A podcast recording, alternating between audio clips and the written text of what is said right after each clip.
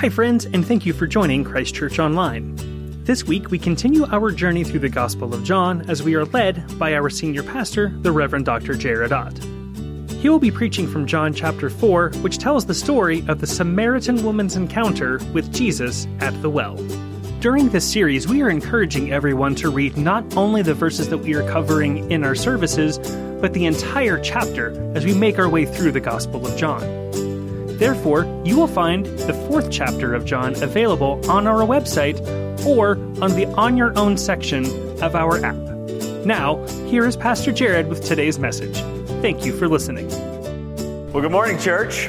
Uh, it's wonderful to be able to be here on uh, Baptism Sunday. How exciting that is for you parents. Wonderful to be able to be here as a church, too, to celebrate that and come alongside. You know, we're in our series that you may believe. We just read from uh, John chapter 4, the woman at the well.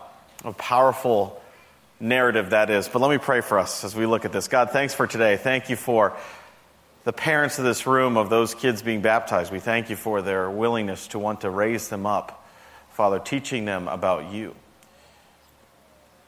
And Lord, we are so grateful that you do teach us in your word everything there is to know about life, about who we are, about what it's all about. We thank you for the fact, as we just sang that song, that you are the chain breaker.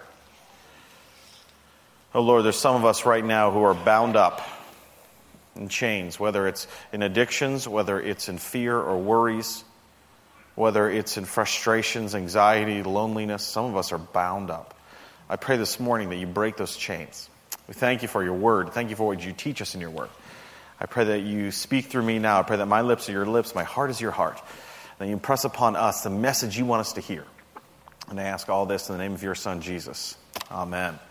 Well, it was all week I was thinking about this woman at the well we just read. It's in your service sheets too, if you want to turn there. It's, you know, this passage is one of the longest narratives that Jesus ever uh, speaks with somebody.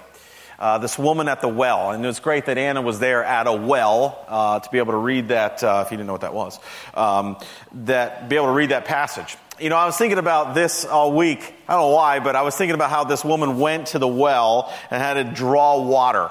Uh, at noon. It was hot. And uh, it reminded me of my very first, one of my very first uh, responsibilities here at Christ Church. Some of you know as the uh, uh, youth pastor way back when in the late 90s here at Christ Church. And one of the first assignments I had was to go to the Creation Festival you've never been to Creation Festival, it's, uh, it's like a Woodstock for Christians. I don't know how else to describe it, but it's a week long out in the middle of Pennsylvania, middle of nowhere, just a big field where you do camping and, and uh, you hear speakers and uh, musicians, and it's a wonderful time. So we were going to take some, uh, some of the youth with us. I had never been. Uh, that, was, that, was, uh, that was the first problem. Uh, so the youth, the other youth pastor said, well, listen, I'm going to take you, Jared. We're going to take these students. I've got a wedding to go to, but I'll make sure you're all good before I leave. Two seconds after we got there, he's like, okay, I'm out. It happened to be the hottest, or one of the hottest uh, weeks uh, Creation Festival ever, mid 90s. And so my responsibility throughout the rest of the time was it was survival. It was keeping the kids alive uh, with water and food. I thought it was going to be this wonderful experience where we're all going to be singing and like swaying and having a great time as a youth group. Nope, I'm back at camp. Uh, stirring lemonade water with my bare hands, making sure everybody's hydrated. So if you were with me on that trip, some of you are adults now, you're welcome for keeping you alive and I remember we had to go and get these water at this spigot. It wasn't like a well like that. It was middle of the field, and you had to go and carry these water jars. And I remember doing it. Breakfast, you had to go, and then you had to clean up the dishes. You got to go get more water, and then lunch, do it again. And remember walking with these heavy uh, things of water and it was just weighing me down. In fact, it was so hot that they had a water shortage, and they said no showers. And so I remember my wife showed up, Deb, a couple days later, and like, "Yeah, Jared, you're so tan." It's like, nope, that's dirt. That is pure dirt. It was actually so, I was thinking about this uh, when I went over to preach the sanctuary. It was so filthy. I remember coming back, all the tents, all the coolers, I just threw them in the barn. I think they're still there. And so if you go there, I don't know what the expiration date is on hot dogs and salami, but do not eat the meat that's up in the barn right now because it's still there. It was, it was a mess. But I remember the water jar. I remember having to carry that and my arms being so exhausted, carrying these coolers back and forth all day for like five days, water, just carrying it. You put it on your shoulders and it would just beat you down in the middle of the day. And I think about this woman having to do that, going to the well.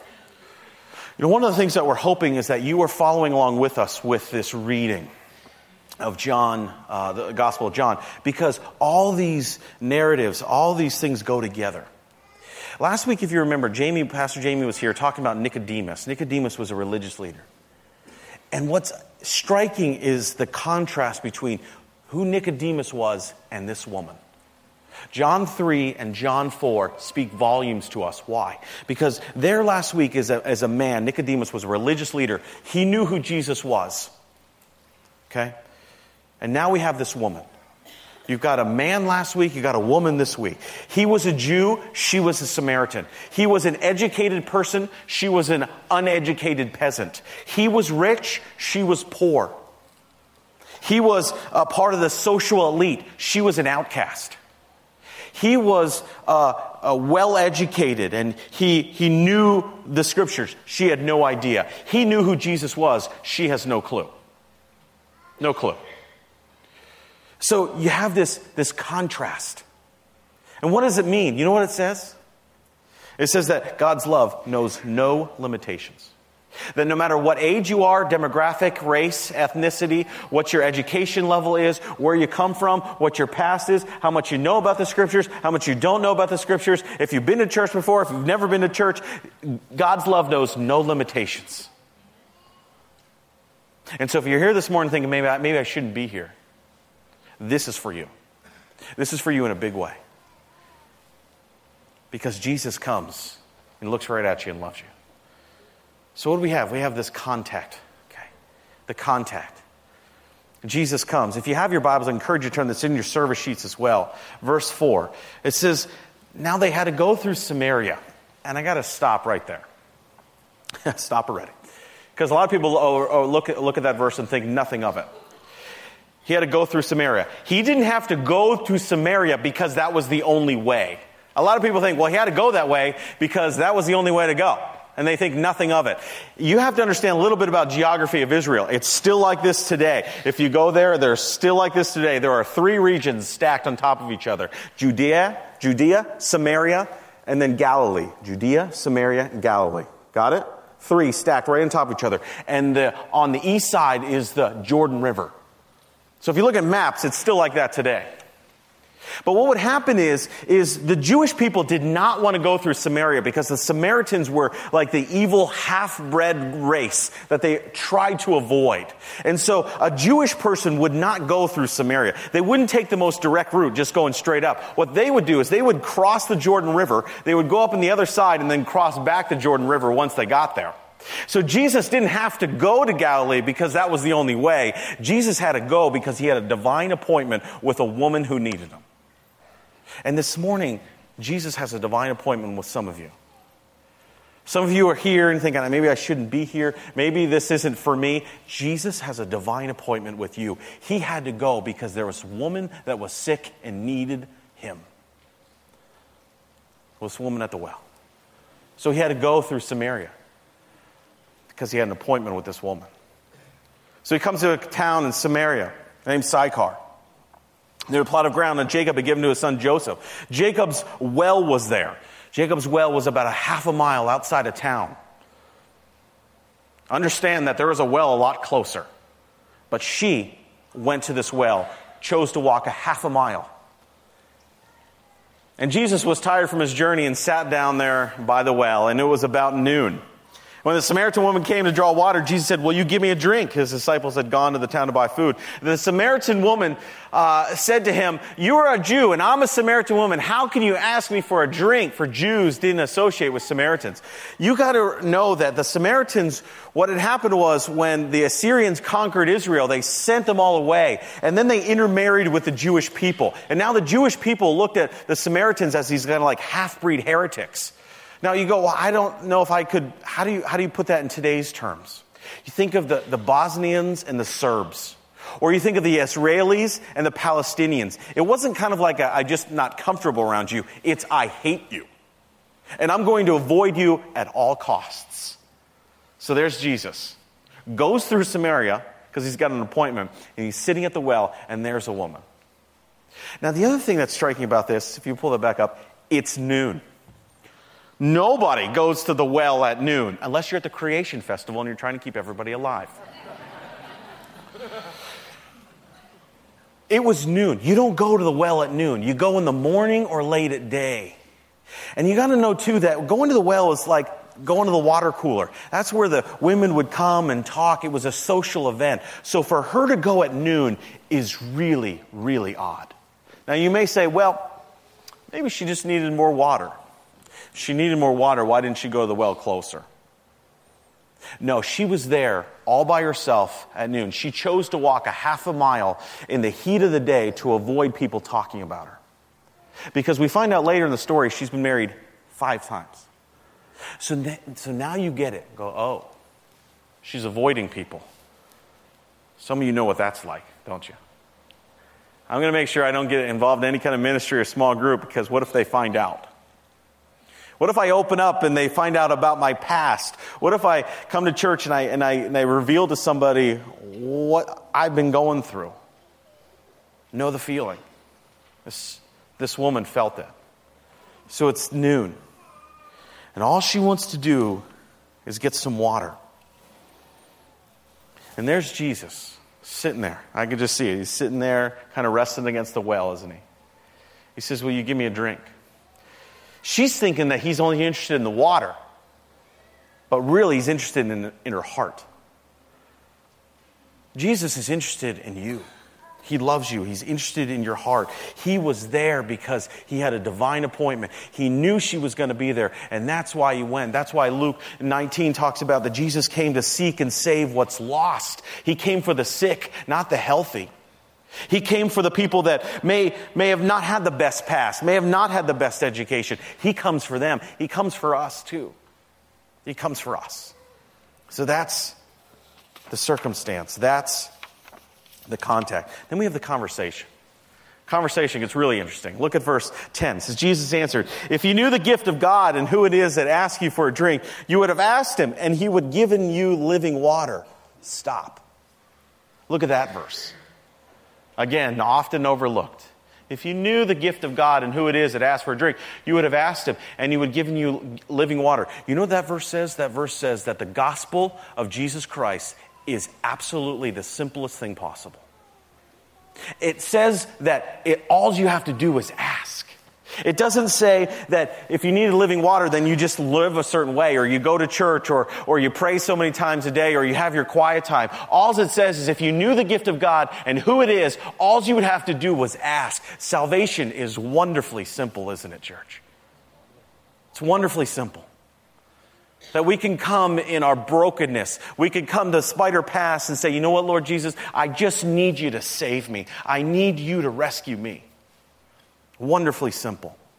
It goes on to say, Sir, the woman said, You have nothing to draw with. The well is deep. Where can you get this living water? Are you greater than our father Jacob, who gave us this well and drank it for himself, as did his sons and his livestock? Jesus answered, Everyone who drinks the water will be thirsty again. But whoever drinks the water I give them will never thirst. Indeed, the water I give them will become uh, in them a spring of water welling up to eternal life. Oh, man. Jesus says, I'm going to give you living water. He, he, it's deliberately ambiguous because the phrase could also mean running water. He's trying to invite her curiosity. There she is trying to draw water, and he says, Listen, I've got water that'll, you'll never thirst again that you'll never be thirsty, that'll fill you up forever, that you won't ever be lonely again, that you'll have hope again, that you'll have peace again, that you have direction again. He's there and he's saying, listen, I can give you something. You're coming here because you need water to sustain your life. I'm going to sustain you through the rest of your life. All you got to do is ask. All you got to do is ask. He leads her to a need, then reveals to her what it would be to change your life. Now, that's the conversation, but there's a next step in the, in the process. Because in order for her to understand that she needs a Savior, she needs to first understand what her sin is, isn't it? She needs to first understand where her life has been the way she's been leading it. So now we have the conviction. Verse 16, it's not in your service sheets. Verse 16, he said to her, Go, call your husband back. husband and come back to me. I have no husband, she replied. Jesus said to her, You're right, and you say you have no husband. The fact is, you now have five husbands, and the man you have now is not your husband either. What, have you, what you have just said is quite true. Five husbands.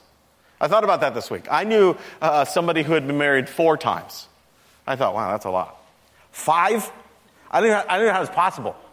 Like, I, I don't know how, is this person, is this woman like 160 years old? How is that even possible? Five times.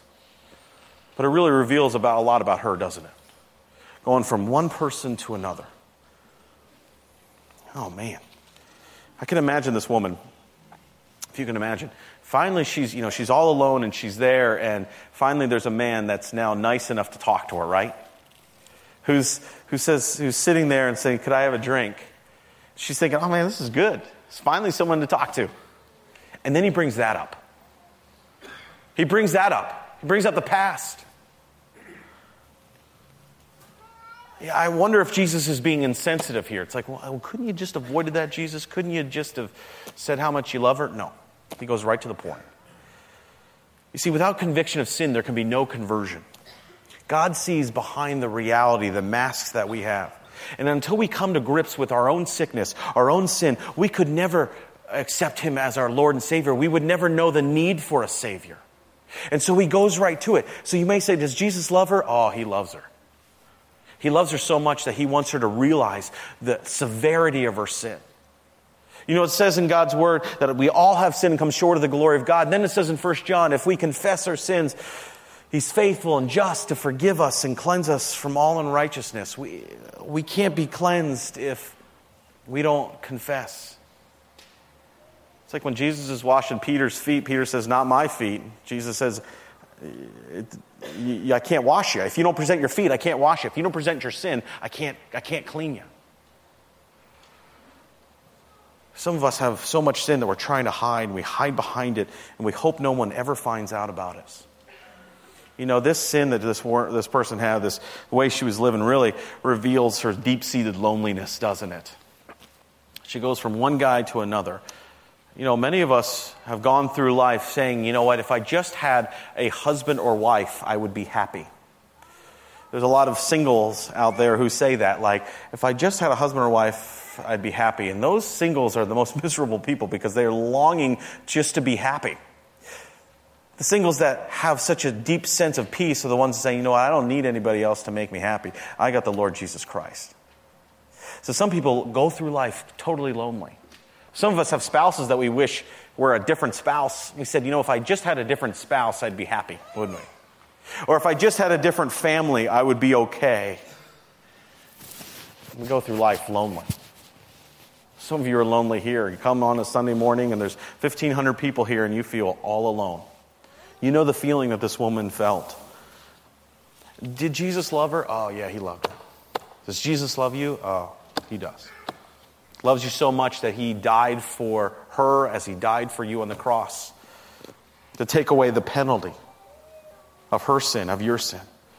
He's not ashamed.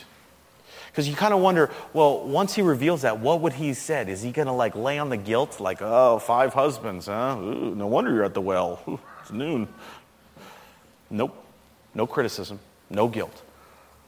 He wasn't looking for perfection. All he was looking for was honesty. The woman to be honest. Hey, listen, you're right, Jesus. I've been living a certain way and I can't do it anymore. What Jesus is here this morning saying to you is He's not looking for you to be perfect. He's looking for you to be honest, to look deep inside yourself and say, you know what, I've been trying to do this on my own, it's not working. It's just not working. So then we have not only the conversation, and the conviction, now we have the conversion. Look at verse 19. So, sir, the woman said, I see you're a prophet. Our ancestors worshipped on this mountain, but you Jews claim that the place where we must worship is in Jerusalem. Stop right there.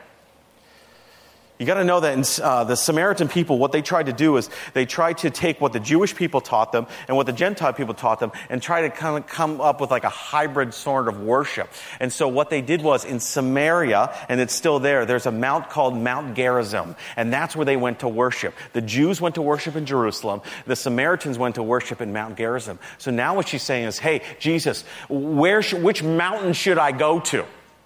The Jews claim that the place where they must worship is in Jerusalem. Woman, Jesus replied, believe me, a time is coming where you will worship the Father neither on this mountain nor in Jerusalem. You Samaritans worship what you do not know. We worship what we do know, for our salvation is from the Jews. Yet a time is coming and now has come when true worshipers will worship the Father in spirit and in truth, for they are the kind of worshipers the Father seeks. What Jesus is saying is that he said, listen, it has nothing to do with geography.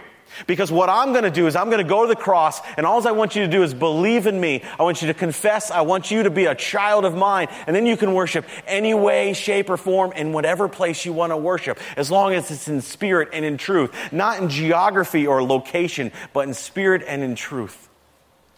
Isn't it wonderful that we can come here on a Sunday morning and worship in a certain way, and in the sanctuary they can worship in a kind of a different way, in a traditional style, but it's all worship. Why? Because it's in worship in spirit and in truth. And I know that's what Brad and the band want to uh, put here on Sunday mornings, that we worship in spirit and truth. It's not about them. It's not about our building. It's not about our location. It's about who God is and what He's done for us. And that's what, he's, that's what he's saying to the woman. He said, Listen, it's not about geography, it's all about your heart. That's why I'm here. There's good news and bad news in that. The bad news is, is, that a lot of us think that we can earn it by, hey, let's come to church, let's worship a certain way, let's uh, give a certain amount, let's pray a certain amount, let's follow the Ten Commandments or have quiet time. And Jesus is, the bad news is, is that none of that's going to actually add up to salvation. The good news is that salvation is wonderfully simple. He's saying, listen, it's a matter of the heart. You understanding your need for a Savior, the understanding that I'm the one that's going to save you. I want you to put your faith and trust in me. Oh, I'd, I'd, I'd love to see Jesus' face when he's telling the woman this, huh? A woman that's so broken, so alone, that's longing for someone just to talk to her. And there he is with a smile on his face and said, Hey, that's me. That's me. It's not about anybody else, it's me. And maybe he's looking at you this morning and saying, Hey, it's me. Stop looking for it in all other places. Stop looking for it in your relationships. It's right here. I just want you to come to me. I got a divine appointment with you. I got a divine appointment with you. I'm here for you. I came here this morning for you. I just want you to have a trust in me. There's a conversation, there's a conviction, there's a conversion, but there's one final step. There's one thing this woman does that is really overlooked in this passage. There's a change. There's a change. Look at verse 28. He says, Then leaving her water jar, the woman went back to the town and said to the people, Come and see a man who told me everything I did. Could this be the Messiah? Go back to verse 28. One of the most powerful verses in this whole narrative. It's right there says, Then leaving her water jar, the woman went back to the town and said to the people, What did she leave? She left that water jar, that thing that was burdening her down, that thing that she was carrying on her shoulders for so long. How could you run and be free if you had a water jar on your shoulders? Some of us are walking around with burdens of guilt and anxiety and fears and loneliness, and you're walking around all of life and it's just weighing you down, and you want to go out and run and free, but you can't because you're burdened with it. What did she do? She left it right at the foot of Jesus, didn't she? She left it there. And then she ran out and told everybody that she ran into. You know, as the band comes and leaves us in her last song, my hope and prayer is that you leave your burdens here. Some of us know what I'm talking about. Some of you have so much burdens that you're weighing you down. It's on your mind. You're thinking about it right now. You're thinking about the loneliness you have. You're thinking about the anxiety or the guilt from your past. You're thinking about that addiction that you just can't get a hold of. And I'm telling you right now, just like the woman, she left the jar, she left her burden, the thing that weighed her down, and she ran out of here free. There's no greater hope than that. There's no greater joy than that, to know that you can leave it at the foot of Jesus for some of us, you know, we have, we know who Jesus is and we've, you know, confessed our sin to him, but we still have this burden on us. And we, we're longing for Jesus just to come and rescue us, aren't we? Just take it away from me, Jesus. I'm tired of coming into church and feeling this, this thing on my shoulders, this burden that I have, this guilt that I have, this shame that I have, this frustration over something in life. And you're just, Lord Jesus, just rescue me in this. I want to encourage you during this last song, if you want to come up, there's people my left and my right. Love to pray with you. Love to just say, hey, leave it here. Leave it here. Don't take it out. Don't keep carrying around. Leave it here. There's some of you, you're like this woman who said, You know what? I've really never, really ever confessed my sin. I didn't realize the need for a Savior until I came in this moment. Just like the woman, not expecting anything to change, but came in and had a divine appointment with Jesus, and now I realize it. Now I realize my need for the Savior, and you're longing for that. It's, it's a simple. Simple praying a prayer saying, Lord Jesus, I ask that you forgive me of my sin. I understand that you're a Savior. Forgive me. I believe that you died for me. I confess my sin. I want to make you the Lord of my life. It's a simple prayer. You know, I wonder if at any point in this woman's life, however old she was, if she ever asked the question, Is heaven really for me? Maybe you're asking the same question Is heaven really a place for me? A simple prayer, and Jesus looks at her like he looks at you and smiles and says, Absolutely. Because I'm going to take something so unnatural and make it so supernatural. I'm going to, I'm going to be the one that, that's going to make something spectacular out of your life. I'm going to be the one that takes the rod and divides the sea. I'm going to be the one that guides the hand of the rock of, of David when he threw the rock at Goliath. I'm going to be the one that changes water into wine.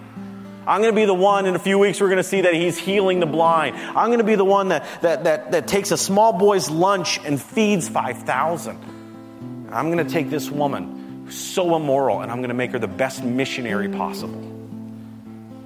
He takes the unnatural, he takes and he adds the super in and it becomes supernatural. He takes something so simple and he makes it spectacular. He's going to do that for you here today. When we sing, we sing, Came to my rescue. We call on Jesus and He comes and He rescued us like He does for this woman. My hope and prayer, He does that for you this morning as well. Let's pray. God, thanks for today. Thank you for the fact that you teach us in your word that salvation is so wonderfully simple. Father, I pray that you be with the one, two, maybe five people in here who never realized their sin and came in this morning, didn't realize that they were going to have a divine appointment with you. Help them to realize that you're here looking straight at them. You know everything about them from their past to their present, and you love them anyway. Be with them, convict their hearts. And if that's you, it's as simple as praying a prayer saying, Lord Jesus, I pray you forgive me. I understand I'm a sinner in need of a Savior, and I need you to save me. Come and rescue me. Lord Jesus, thank you for saving me. And for all of us, Lord, I pray that we leave any burdens that we have right now that's weighing us down on our shoulders, that we carry around with us, that we leave them here. That we walk out of here free, free to tell others about you. Thanks for what you're doing. Thanks for what you're going to do. And I ask all this in the name of your Son, Jesus. Amen.